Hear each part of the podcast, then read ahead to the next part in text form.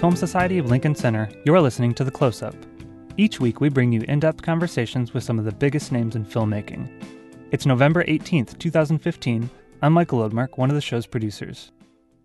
Today, you'll hear a live conversation with director Todd Haynes, whose new film Carol opens this weekend. The discussion comes from one of our free HBO directors' dialogues during the 53rd New York Film Festival, where Carol played in the main slate. On the occasion of the film's theatrical release, we're presenting a full retrospective of Haynes's vivid and subversive body of work. The director has also chosen a slate of films to pair with his own and will be in person at five screenings throughout the series. Carol stars Cate Blanchett as a married socialite in 1950s Manhattan who has an intense relationship with the much younger Therese, played by Rooney Mara. The film was a smash hit at Cannes, where it competed for the Palme d'Or and won the Best Actress prize for Mara's understated performance. It was also an audience and critical favorite at NYFF, where Scout Tafoya wrote for RogerEbert.com, I fell head over heels in love with Carol. And Time Out New York wrote, Forget the Oscars, Carol might just be the best film of the decade. During the New York Film Festival earlier this fall, Todd Haynes joined festival director Kent Jones to talk about adapting the book by Patricia Highsmith, the influence of Douglas Sirk on his work, the many faces of Bob Dylan, and much more. Let's go now to that conversation.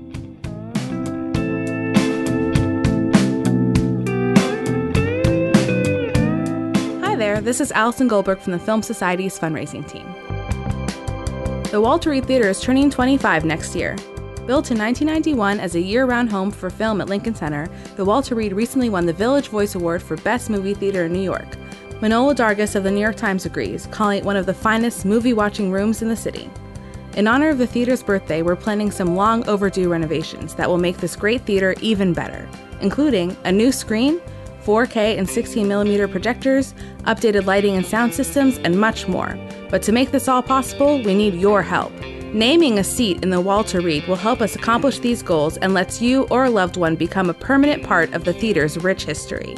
For more information about seat naming opportunities and the renovation project, visit filmlinc.org/wrt25. Here's that water you were wondering about. Awesome. Thank you. Beautiful.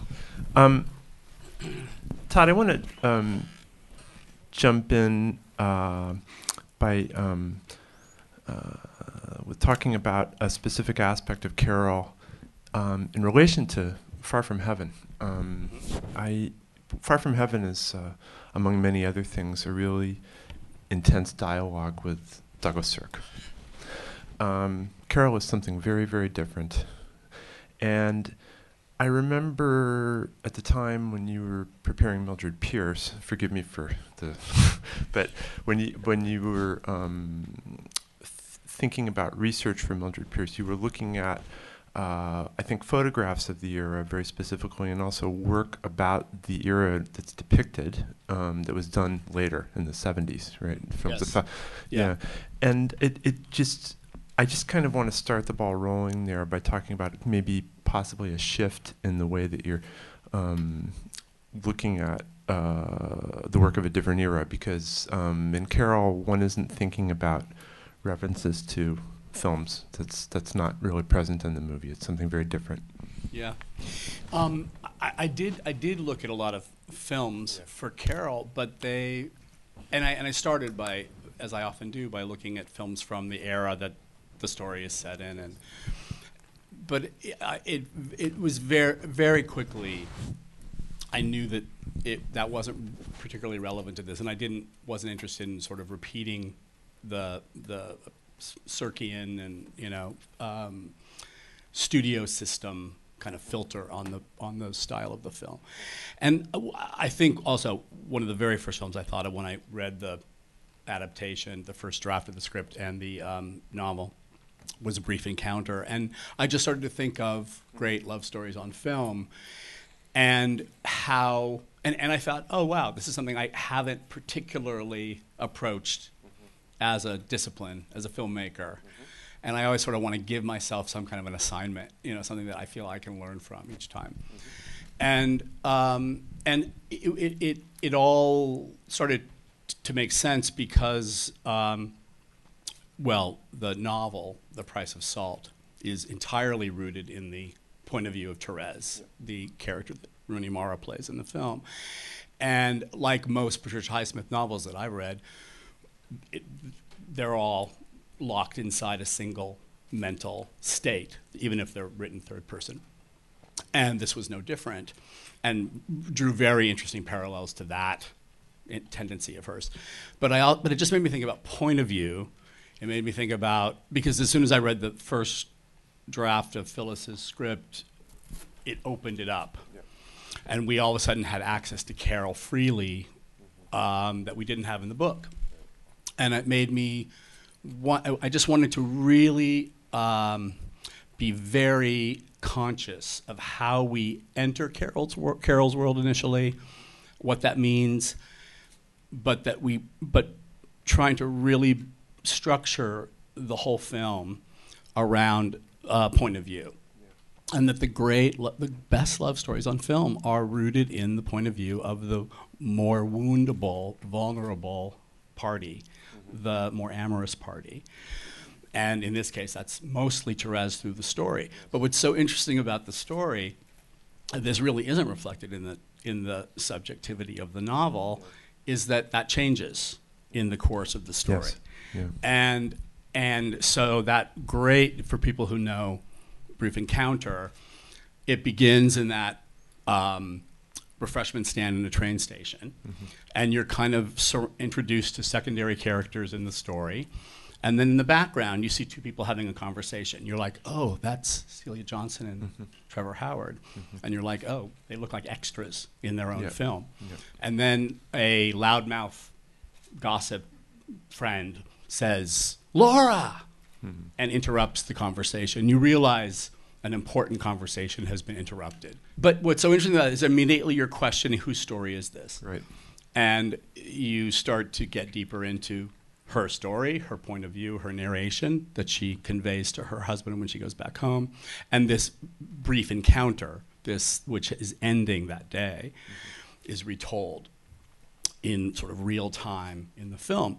And so it's so, so I thought, oh wow, that's such a beautiful structuring device because then you travel th- through the entirety of the, f- the narrative to explain what that conversation was about, what we missed Right. and and then it, you replay it at the end of the film, and of course we know the importance of it and what that interruption meant. But in Carol, by the time we come back, because I kind of lifted that right out of Brief Encounter and put it into our script. Um, by the time you come back to the hotel scene at the beginning of Carol, Yes. they've shi- they've shifted their statuses in the relationship. And Therese, who was this young, uh, vulnerable, uh, you know, subject very much in formation before our eyes, who fell in love with Carol, Cate Blanchett, um, and was hurt and developed uh, defenses and protections and limits and has changed the way she looks and has grown up. And all of a sudden, Carol has surrendered a lot, sacrificed a lot in her life, reevaluated the meaning and the value of this very special girl that she met, and has, is now coming back to, without spoiling movie. um, yeah. Yeah. Is there, yeah, is there anybody here who hasn't seen the movie? Oh, yikes. Oh, Okay. damn. oh, well. That's sort of inevitable, I think, Yep. right? For an hour long talk about. but, um, but it was about shifting points of view and Yeah. about aligning yourself with the person who is more um, in, in peril, Mm-hmm. basically, in love. But then it's finding. It's, it strikes me that it's it's finding a common ground of common vulnerability. Um, the, you know, coming back to it. Other- Exactly. yeah. And that love relationships do shift. yeah. you know, and we, we So I we hear, only yeah. so we hear, and we because we only remember when we're in peril. Yeah. That's the part That's we right. remember. Yeah. we forget the other side. um, but uh, but yeah, uh, the so it was really about love stories that were rooted in this the one of the subjects Yeah. uh, sides that that that I looked at a lot and, and gleaned from a lot. and and then yeah, I I um. I, I, you know, I think the visual language of the film was just, you know, increasingly um, informed by uh, the historical research that we were doing Yeah. and what New York City looked like in the early 1950s, how incredibly different a, a world it was than what we think of as the 50s, the Eisenhower 50s, Right. which we fully um, explored in Far From Heaven. It's so funny how mu- how often, because I remember doing Far From Heaven and having, you know, the doing research of the period, Hartford, mm-hmm. Connecticut, 1957, and people saying there's a great, there's a, lot, a big Italian population in Hartford. When we're looking for extras, you might want to consider Italian-looking extras or immigrant. Mm-hmm. And I was like, no, we want everybody to look like patrician, Hollywood, backlot extras, like mm-hmm. kind of robots. Yes. You know, nothing remotely connected to the real Hartford, Connecticut of Right. 1957. But so many people would see Far From Heaven and go, I remember the 50s. It was exactly like that. That was like my experience. And you're like, wow, is it movies that Yeah, yeah. change the way we think? Yeah, or is it something about the 50s and Eisenhower 50s in particular that does that? Yeah, there's a there's a, a, um, a piece by Manny Farber where he's talking about the, the how the directors of the '70s were informed by growing up in the '50s, and he said, "Yeah, it was a great era. The big color was charcoal gray." You know, um, uh, and and and it's interesting. Something that came up last night uh, in the discussion after the film, which is that the awareness that this is still the post-war era, Yeah. and that the trauma um, and the cataclysm of war is carried Yeah. um, in the com- in the people, in the way that they Yeah. that they move, and the way that they relate to one another. Yeah, it looks like a. It really looks like a, a post-war city, New York City. It looks distressed. It looks dirty. The, uh, also, the color process of color photography adds a unique kind of patina to the sort of soiled palette, um, where where even the temperature is hard to determine. Yeah. Um, and, and there's a warm and cool kind of interplay, which is really interesting. But yeah, I mean, you know, we were still qu- new, made to feel newly vulnerable by the arms race in Russia and their sort of lead in that credible um, um, frustration with the Truman administration, a, a real need for a change in administration. Uh, Eisenhower had been elected, but there was a much longer t- time before he took office Right. back then than there is today. So it was in that, really in that interim that this story takes place. So there was a great deal of indeterminacy and insecurity and, and uh, vulnerability. And that felt like a really poignant, um, gorgeous sort of terrain Yes. to watch these little unexpected roots or, or sprouts of a, of a love Yeah. emerge, you know, at this time. So, um, and also with, as, as I mentioned last night, but I think it's really worth reiterating just how much, well, we, starting with Saul Leiter's photography, which Yes. remained influential to me since I sort of discovered him so recently, because everyone, like Ed Lachman, had known about Saul Leiter forever, of course. Of course. Mark Yeah. Friedberg, my designer on Mildred. Um, but so many of the so much of the photography, in addition to Saul Leiter's beautiful work, which features windows and reflections and sort of filtering of images that you'll see in Carol, um, there was also a great deal of beautiful color photography, and it's all uh, by women photographers, photojournalists. Esther uh, Bubley, Ruth Orkin, Yes. who was the partner of uh, Morris Engel, Right. Who made who lollipops made and Little, uh, Fugitive, which is yeah. maybe the best known docudrama. And there was one that they did together called Lovers and Lollipops. right. Lovers and lollipops. That's it. That's yeah. more set in more set in locations that were relevant to Carol. Mm-hmm. Yeah. So we just kept watching it over and over. It was all shot in New York City. We You also re- mentioned Helen Levitt. Helen Levitt, um, who's a oh, great artist. fantastic Yeah. work, and and then Vivian Maier, who has Mm-hmm. been a more recent discovery, but whose work is amazing as well, and whose own the way she would sort of indiscriminately capture her own reflection in, in her work Mm-hmm. as a as a um, documentarian of, of cities and uh, related to the role Therese plays in, in the story. She and Carol, in our version, is a aspiring photojournalist. In the novel, she was an aspiring uh, theater designer, set designer. Yeah, it's it's interesting that you say this. There's the seed of of love between the two of them, and then that grows as you know uh, and flowers as the film moves. But then it strikes me that it's complemented by also the seed of a kind of a bohemian culture that you're catching the edges of, you know, in the party. Um, it's it's it's just kind of uh, finding its way. Yeah, um, I mean, we we all know that culture existed more right. thoroughly. In fact, it it almost always seemed to, to have existed sure, in of course. New York. Yeah. There was the Bohemia, like in the you know I, have read accounts like uh, early mm. 19th century accounts of like, oh yeah, those crazy yeah, people right. in Greenwich Village, you know, and we always attribute it to the era right before we yeah, landed. That's, right. um, yeah. that's true.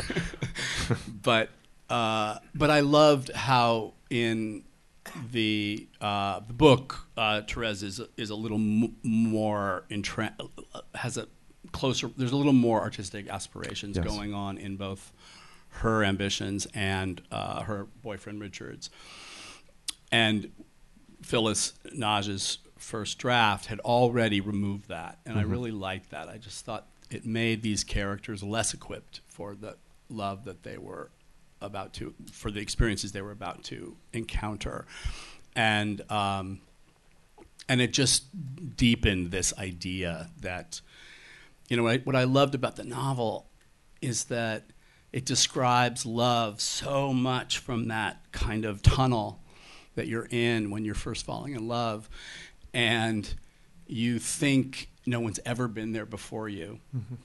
and you're so impressed by the specificity of your desire finding its exact object in this person yeah. and yeah this is it oh my god only i could ever have found that trait, you know, those. Yeah. And your life is a minefield of signs and yes. things to be decoded. Mm-hmm. Every gesture, every phone call, every little pause in their breath means something. Mm-hmm. That's going to tell you whether you live or die, basically, you know. Yeah. And that is so fucking gorgeously conveyed by Patricia Highsmith because it, it is like the criminal mind. It's exactly like what the criminal mind does in all her other novels, mm-hmm. which is weaving these intricate webs of possibility. Yeah. Uh, you know, how you will get caught or not, how you'll av- avoid being mm-hmm. found out. Yeah. You know, so that was just brilliant, and I and I and so I think just making them less equipped for what they those experiences made it more, all the more profound. Mm-hmm. Um, uh, uh, Todd uh, introduced last night's screening, and he actually uh, dedicated it to Chantal Akerman. And um, I guess I, I, I, you know, I'd always um, imagined that Chantal's work was very important to you, and uh, I gather that you knew her, and and um, particularly in relation to Safe, I feel like there's a uh, there's an interesting relationship there. So I just sort of wanted to talk about that. Yeah. Um, uh, yeah, I, it's still so so. I think the weight of her, that loss is still um, being understood, if mm. it can be, and um, and and really the, the the maybe now the weight of of her amazing body of work, and um, and and so much of it I haven't caught up. You know, there's plenty of her films I haven't seen. There's a, she made a lot of films over the years, but um,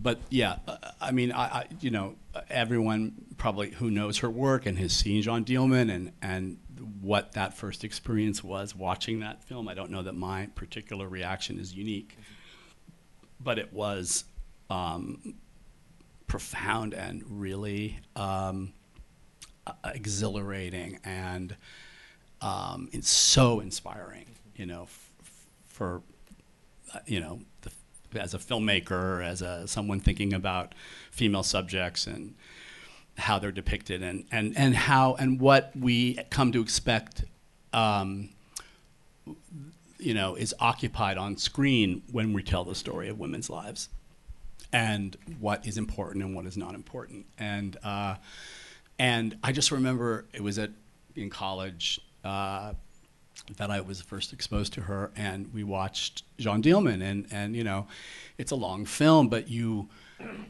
and you see the running time on your syllabus, and you're like, oh god, okay, fuck, and uh, and then This is at Brown just- or at Bard? This is at Brown, Mhm. and you just fall into the, um, you know, the incantation, the the unbelievable uh, spell of observing labor, of observing work in the kitchen, of observing routines uh, that define her life, all the things that we've, all, you know, as people have said about the film many times, and there's been so much said about it, that is normally removed from movies. This is what the center of this film is, and the big events, because she she receives a uh, has you know uh, sees uh, tricks John's at the end of the day to supplement her income, and as soon as the doorbell rings, it cuts, and we're back in the kitchen the next morning and watch the routines again, and when I'll just never forget when she's making the coffee and putting the same amount of cups in, but you're you're slowly marking a um, uh, you know de- degradation, a, a, a unraveling of this life. She puts one extra cup of water in the pot, I think it is, and everybody in the room went. and and just the sheer power of understatement and and negation of of action, you know, and how much we make those events meaningful, you know, and how much when they are just slammed at us in traditional films, we're kind of numbed to to what those things convey and signify. Anyway, it just it's I don't feel like I, there's much to that that you have to just watch the film, I think, and that's the most. But certainly, when it came to Safe, um, it was a seminal film I couldn't n- not think about, and uh, and I was also interested in um, setting up different kinds of obstacles to the way we normally uh, identify with central characters in movies and what uh, the viewer does uh, sort of uh, in recourse of that, uh, the, the sort of way you, the, the circuitous ways that you compensate and you, and you fill in yourself.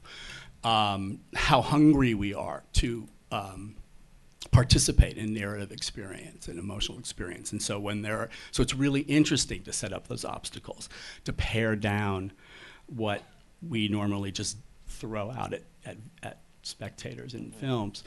And so with Carol, it was a it was this evacuation of a subject that was really the starting point for this person and her relationship absolutely as you also feel in Jeanne Dielman but in a very different way to her environment and her domestic life and um, at times an almost oppressive um, uh, um, center position in the frame um, that uh, that somehow she does not feel like she owns. That if anything, she feels dwarfed and minimized by. Um, but uh, and and again, as in Jeanne Dielman, a performance that that you know astounds me still of Julianne Moore's in that film that that um, made something absolutely um, recognizable and flesh and blood on the other end of this these series of sort of interesting conceptual questions about you know who this woman is. I, uh, unlike Jeanne Dielman, she's uh, um, the Carol in, in Safe is uh, not in control of the environment. She's pinned in the environment, which is something that you're just aware of at every given moment. And Right. you know how to. It, it- it's as if you know she can. She can't even. Uh, she ha- she has no possibility of lateral movement in or out. Um, Right. mm. she's she's utterly defined by the environment, and then Yeah. the environment becomes this culprit that contaminates her, Mm-hmm. and ultimately it it you know destabilizes or undermines the question of an identity that already feels so conditional and Right. sort of defined by the outside, um, and you know it related to a lot of the sort of a long history of uh, uh, I, I loved the very set when I first heard about environmental illness. Right. Um, and 20th century disease. It was also co- the phrase was coined er, uh, early on, and that it was only it seemed to only affect housewives in their domestic suburban lifestyle realms, and seemed to um, be caused by the chemicals in their products that they were surrounded by, and in the you know outgassing of the carpets and the upholstery in their homes, and I just, you know, it just brought up a long and complicated history of women and illness and um, pathologizing women and um, and around their bodies and around their their environments and how they are domesticated in, mm-hmm. in life and the but the solution was removing them from these environments and putting sort of isolating them into these little these little um, encampments. Yes. Um, these places of safety, where where where Julianne Moore ends up in in safe. Um, but I was also really interested in the the disease movie as a genre right. and the way that it kind of reassigns identity. It kind of strips you of the identity you're supposed to have, the illness. It makes you completely and totally. Um, um, sort of have to question every marker of who you are. And then it reassigns you with a new sort of certitude that you are this cancer sufferer or you are this you know victim of of um, environmental illness. And it was at, at this time in 1994 when I was thinking or even earlier when I think I first started writing safe that we were still in the throes of the AIDS epidemic. And whole notions of um, cause and culpability around HIV were um, were in discussion, and um, and I think just a, uh, a, uh, you know a desire to make some sense of this virus that was, you know, frightening the hell out of the world, and how people get it and what their responsibility was in getting infected, mm-hmm. and and I found you know, that there was something really curious and um, and uh, uh, just kept coming up again, resilient, re- recurrent, about the desire to blame yourself mm-hmm. when you are outside of situations that you can control, mm-hmm. and so culpability became a means for controlling an uncontrollable situation. Right and that's why in this can so Louise Hay was a popular sort of you know um, you know new age th- writer who basically was telling people with HIV if you learned how to love yourself you would overcome your AIDS. You know and and it and it gave people a sense of agency and control over a situation. Mm-hmm but there was something heartbreaking about that. But I also felt like there's something so human about that and so universal about that. It's like the little kid who's like, you know, mom, dad, why are you getting a divorce? Is it because of me? Yeah. You know, we come to understand things by impl- implicating ourselves at the center of them. Mm. Um, it strikes me that if, if one could say that there's a um, a through line in your work, it's it's you're always looking at stories in which the terrain of power and scenarios of, of blame and self-recrimination um, are, are laid out and the characters are negotiating their way through them and looking for the, the, the escape hatch, um, which I would imagine is, is um, what led you to uh, has led you know has kept Rimbaud as a touchstone for you, Genet, and then um, led you to make the, a movie about Bob Dylan, somebody who worked to you know define himself um, and make himself. Yes, um, I think for both in sort of you know um, with the assumption that like identity is this um, imposed uh, state right. that we're supposed to um, fulfill. Yeah. In which invention supposedly plays no part. Exactly. Right. You and, have to be authentic. And, yeah. and change plays no part, or mutability, or instability. you know, or even or artifice, construction.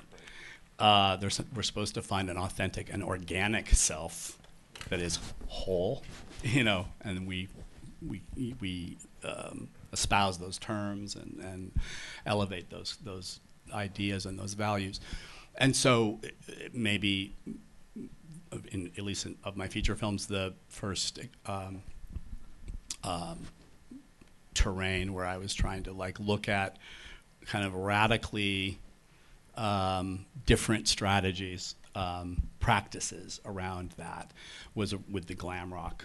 Um, Velvet Gold Velvet Goldmine. Yep. And how weirdly um, rebellious and and disquieting it, it, it, that moment was that sort of bisexual androgynous mm-hmm.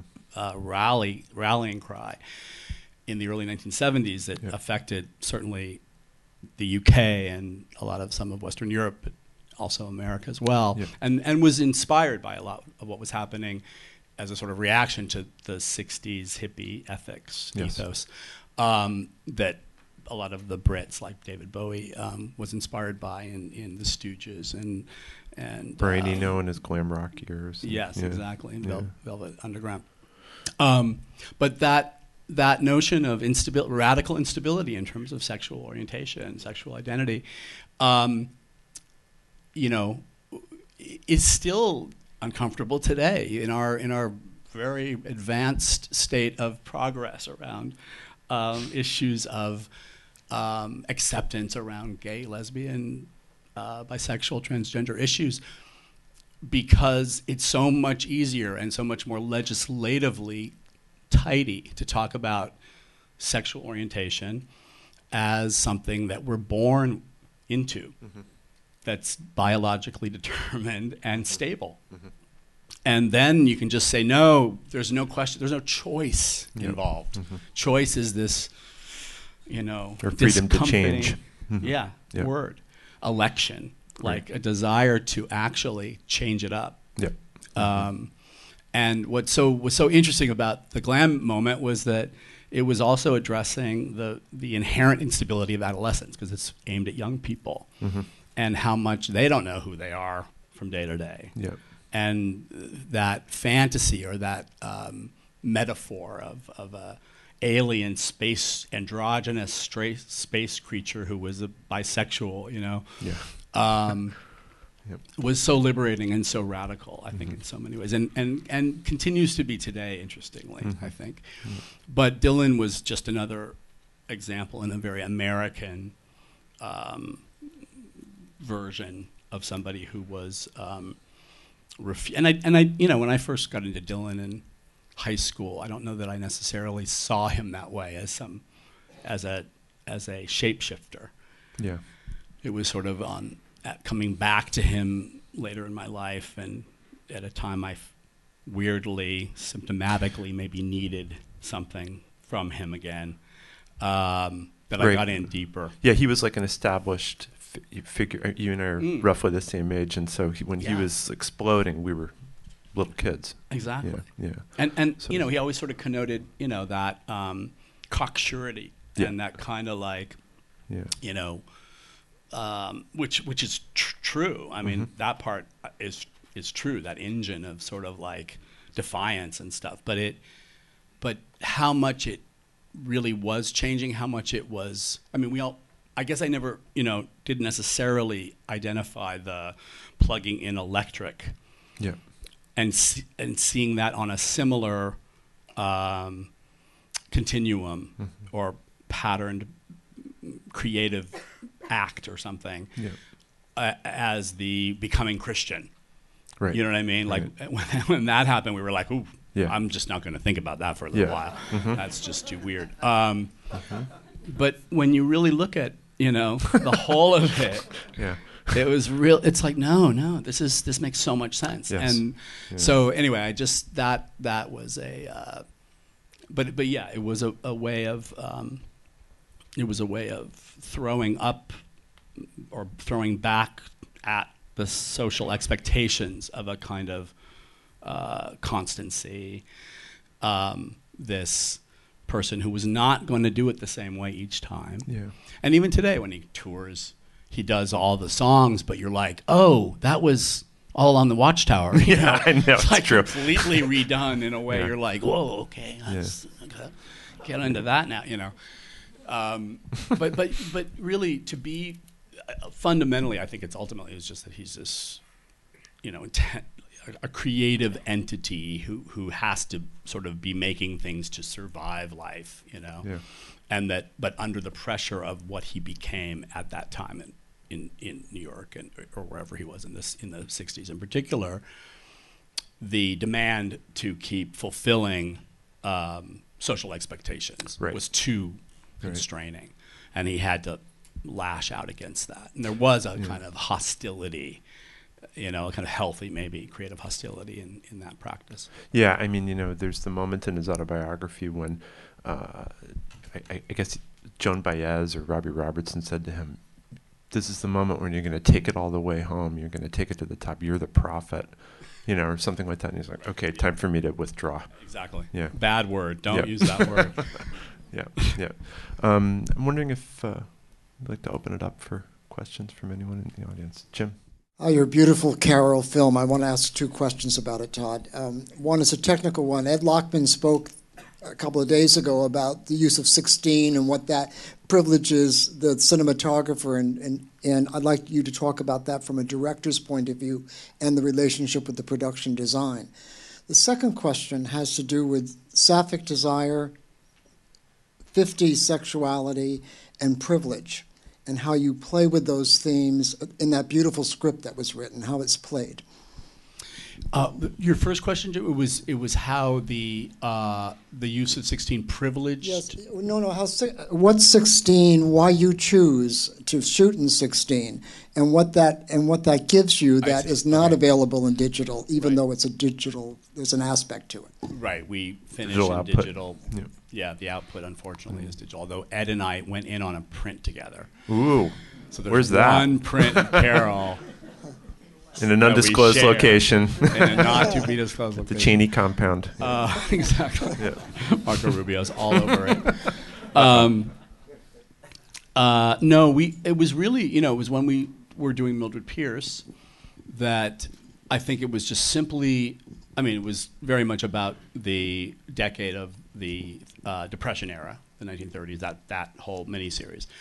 And uh, we knew it was going to be tel- broadcast on on HB on TV. It was made made as a long form dramatic thing, and uh, just having seen stuff shot on 35 and blown up to HDTV, it looks like digital because of the sophistication of lenses and, and stocks these days are so fast, so fine grained, that you just lose the grain uh, element.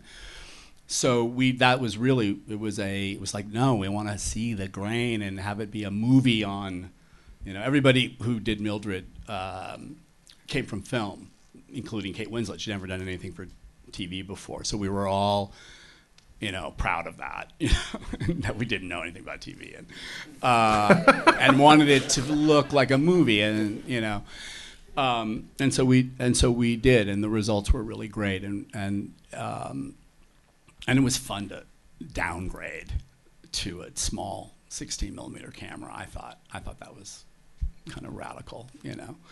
Um, and uh, but but the look was so meant meant so much, and I think some of the visual references, although we were looking at uh, this this sort of parallel moment that I was conjuring in the 70s um, new naturalism, American filmmaking of the 1970s. It was going back to traditional genre filmmaking, but imbuing it with a sense of freshness, a new kind of visual sensibility, a new kind of you know actors and stuff, but still being very true to the forms and conventions of those generic traditions, the noir and the thriller and the horror film and all of those things.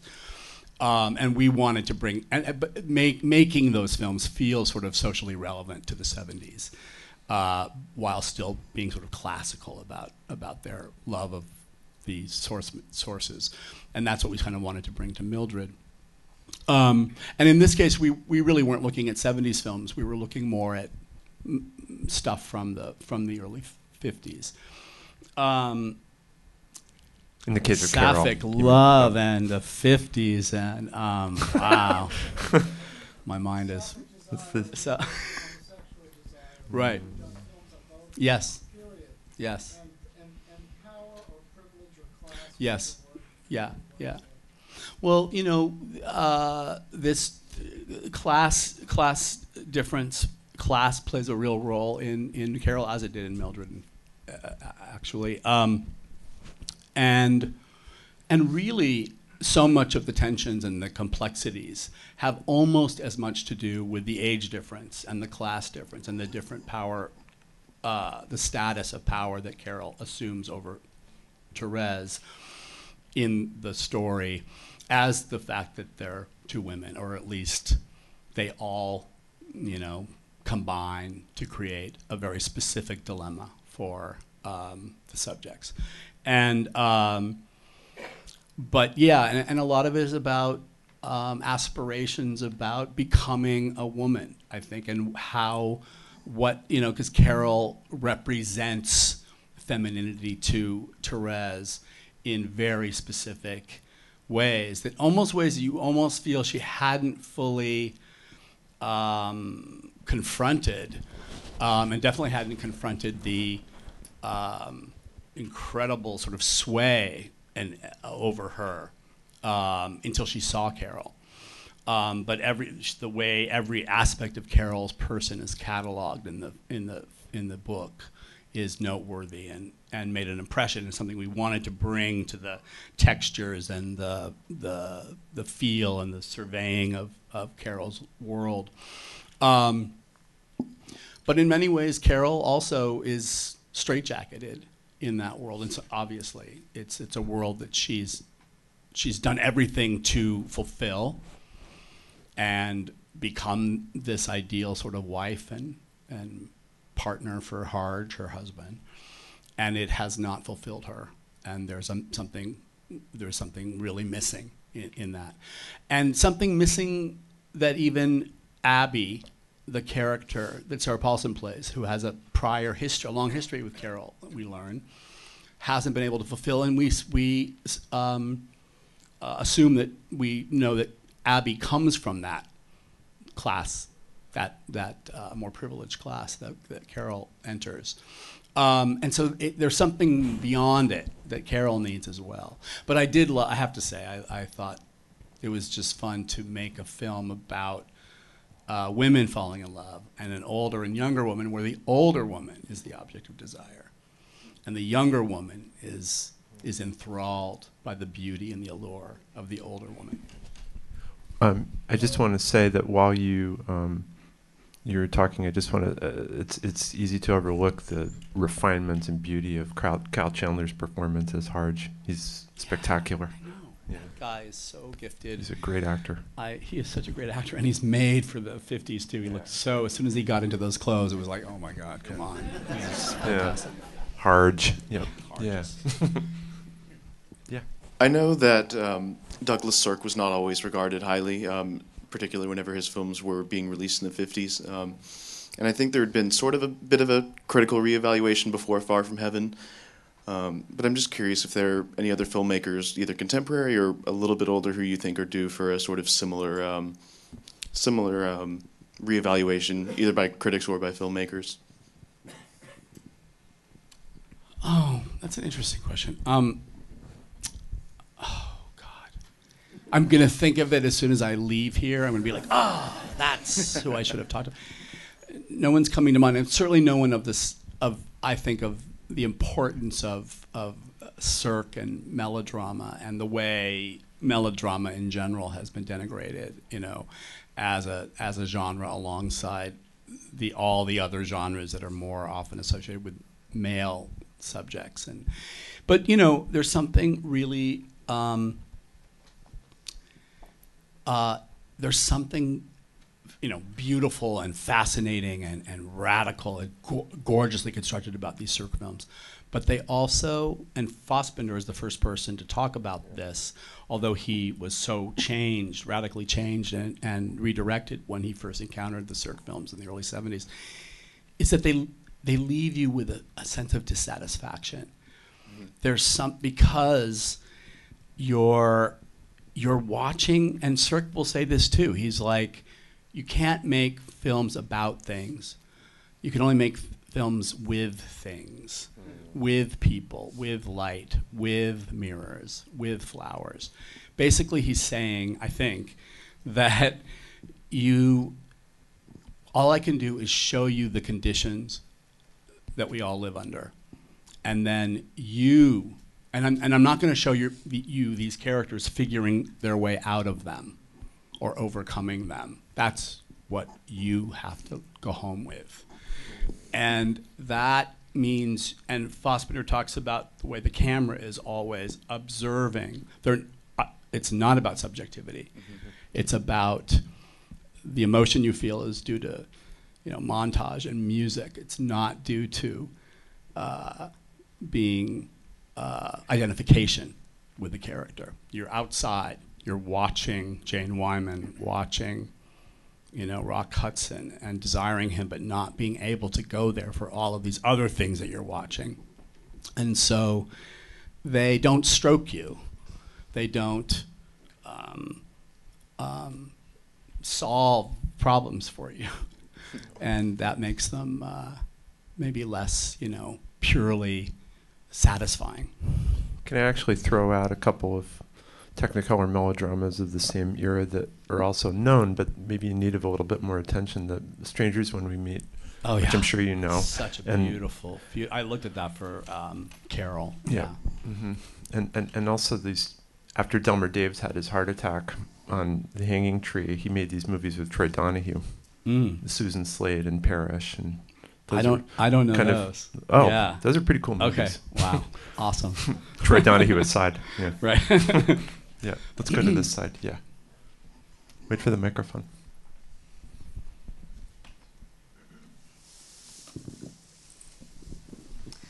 There's a lot of visual beauty in Carol, and you know, I thought a big part of it was costumes, and especially Therese, I thought had a journey um, evolving into a more feminine look. So, I was wondering if you could talk about how involved were you working with Sandy Powell, capturing those looks, and what that meant for the characters. Yes, um, it's a really it's uh, it's a deeper, more formative process for actors than people often know, I think may, may know, and maybe this is more true for period films too, where even the the girdles and the underpinnings and the stockings and the heels um, affect the way you move and the way your body feels, you know, in space, and the way um, uh, what's po- the gestures that become possible uh, within within those constraints, and so they they help to inform the process of, of the act, the actor's process of finding the the characters and the sort of material uh, specificity of their role.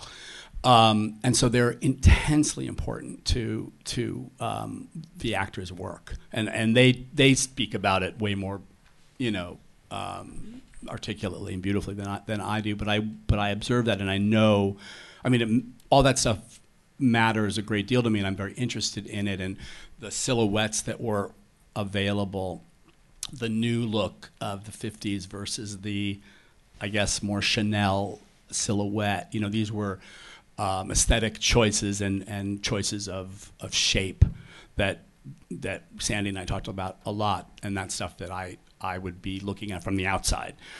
Um, and so they had a meaning, and and uh, but but yeah, that whole process, and so it, it, it's really just a process where Sandy begins with actors. It's you know also we we use we, we didn't have a huge budget on Carol. Sandy would far prefer being able to afford to build most of the clothes in a film that the principals wear than we had money for, and and and but that just meant that we had to look at vintage clothes, and you start with vintage clothes anyway, which they try on for shape. We take a lot of pictures, we talk, we exchange ideas. The actors move around in them, and then we start to narrow down. And then, and then in this case, it was like, okay, which which are the really important clothes that Carol wears that we have to make. Which are the vintage clothes that really work that we can make that Carol can wear, but definitely that Therese could wear, because she's still sort of finding herself and finding her identity through her um, her look and her. I think you know there's a reference in the film to the fact that she's a photographer, but she's uncomfortable taking pictures of people. And then she, she starts to take pictures of Carol. And in a way, the very act of being able, and then you start to see that she can start taking pictures of people in general. And I think, in a way, it's a way for her to start seeing herself in the world as a subject and how she looks and how she participates in life.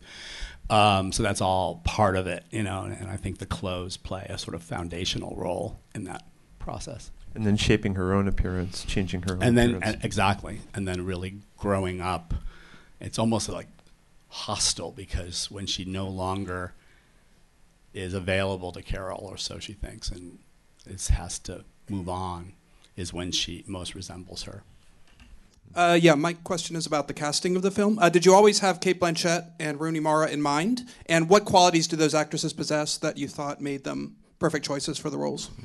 Cate Blanchett was attached to the film before. Exactly. Cate was on before I was, um, so that was sort of a drag. Um, but you know, as a director, you make do, and you you just work with what the material that you're given. Um, but um, but I picked Rooney.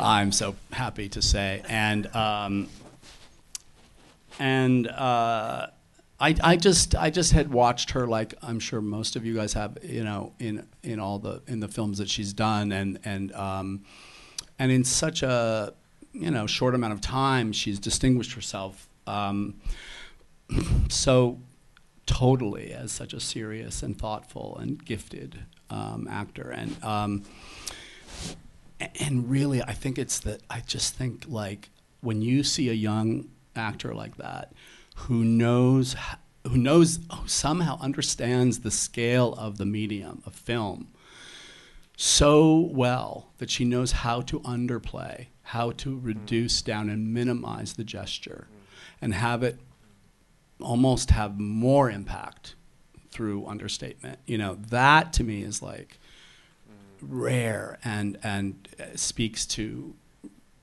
real like intelligence and, and innate understanding that exceeds her years and her experience.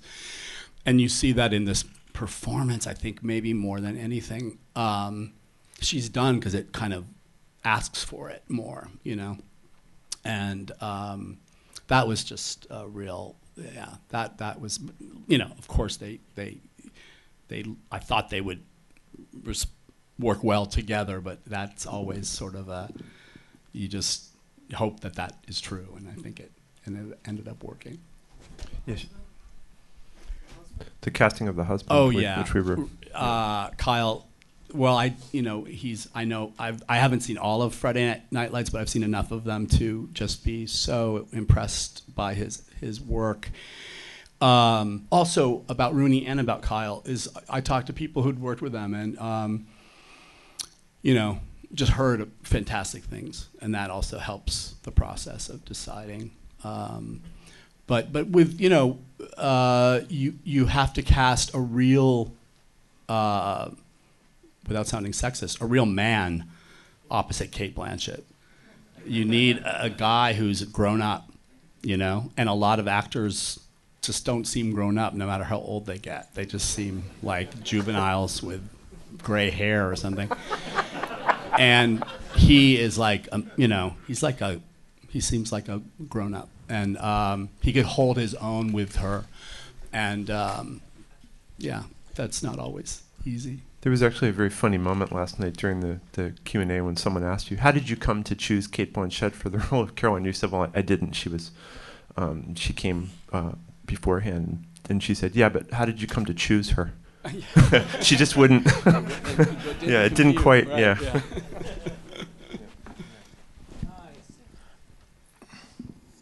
Did she choose you?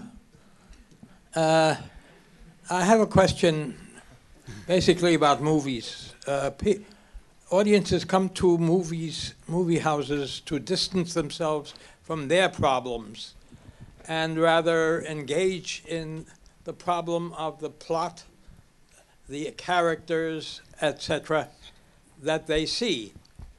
Uh, was this movie, Carol, something about uh, like Brief Encounter uh, that you uh, based it on, or uh, is this something entirely uh, uh, different? Uh, uh, I, I I seem to think when you started talking about it, it sounded like Brief Encounter uh, in, a, in a railway station where they had a conversation and somebody interrupted. Yes. Mm.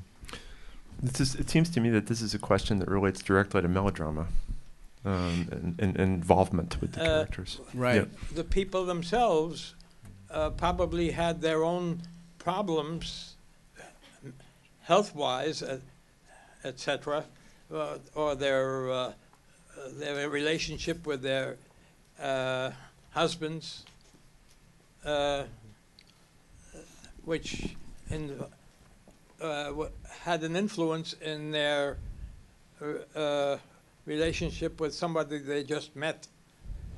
And uh, this was what I thought was uh, the plot that you were talking about. Well, Brief Encounter was a influence in how um, I, I, I worked with Phyllis, the writer. We did some structural changes to the to the shape of the story, the narrative.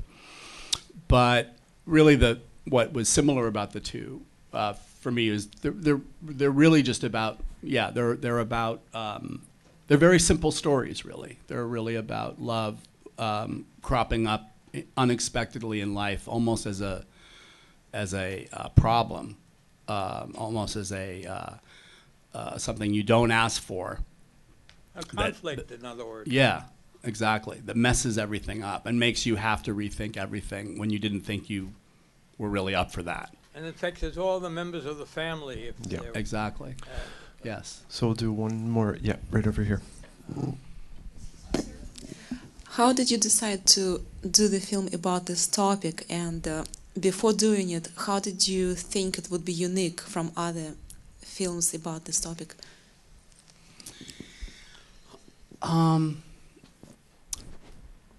I, I'm not sure I was necessarily driven by trying to make it um, unique, it, or, or at least, um, except for the issues and the setting and the fact that it was about uh, love between two women, which I'd never explored in my films before. It was really a tribute to the lesbian people in my life, my dearer friends, who are seminal in my life and um, who are like, You never read The Price of Salt? and I'm like, No. Um, and, uh, but, but I, um, because I think you know I, I, I think that's what happened with Brokeback Mountain when it came out. It's like love stories always need um, um, obstacles between the lovers, things that keep the lovers apart, um, and increasingly as we move forward in life, progressively, at least maybe in the, more so in the West than other parts of the world, that t- becomes harder and harder to imagine why two people couldn't get together. And that's what made, I think, Brokeback Mountain imbued the genre with a n- fresh uh, sense of, um, you know, just like, wow, this really works uh, as a love story because it's in the most unexpected place and the most unexpected kind of love. And I think Carol has that in it. I think that's part of uh, what made it unique. But I, but I also felt like I, I, I, you know, I like learning from things that have, uh, that, that, that are out there that have been done before beautifully, and see what I can, how I can grow as a filmmaker and be informed and learn more about different kinds of um, genres and and ways that audiences connect and understand themselves in what they see, you know, in movies. and uh, and I just felt I hadn't really done that before. So I was looking at a lot of other films that I thought, you know, or maybe do it way better than Carol, but that inspired me, you know. And so I that always is the, my process. Thank you, Todd. Thank Thanks you for guys. coming today. Thank you so Thank much.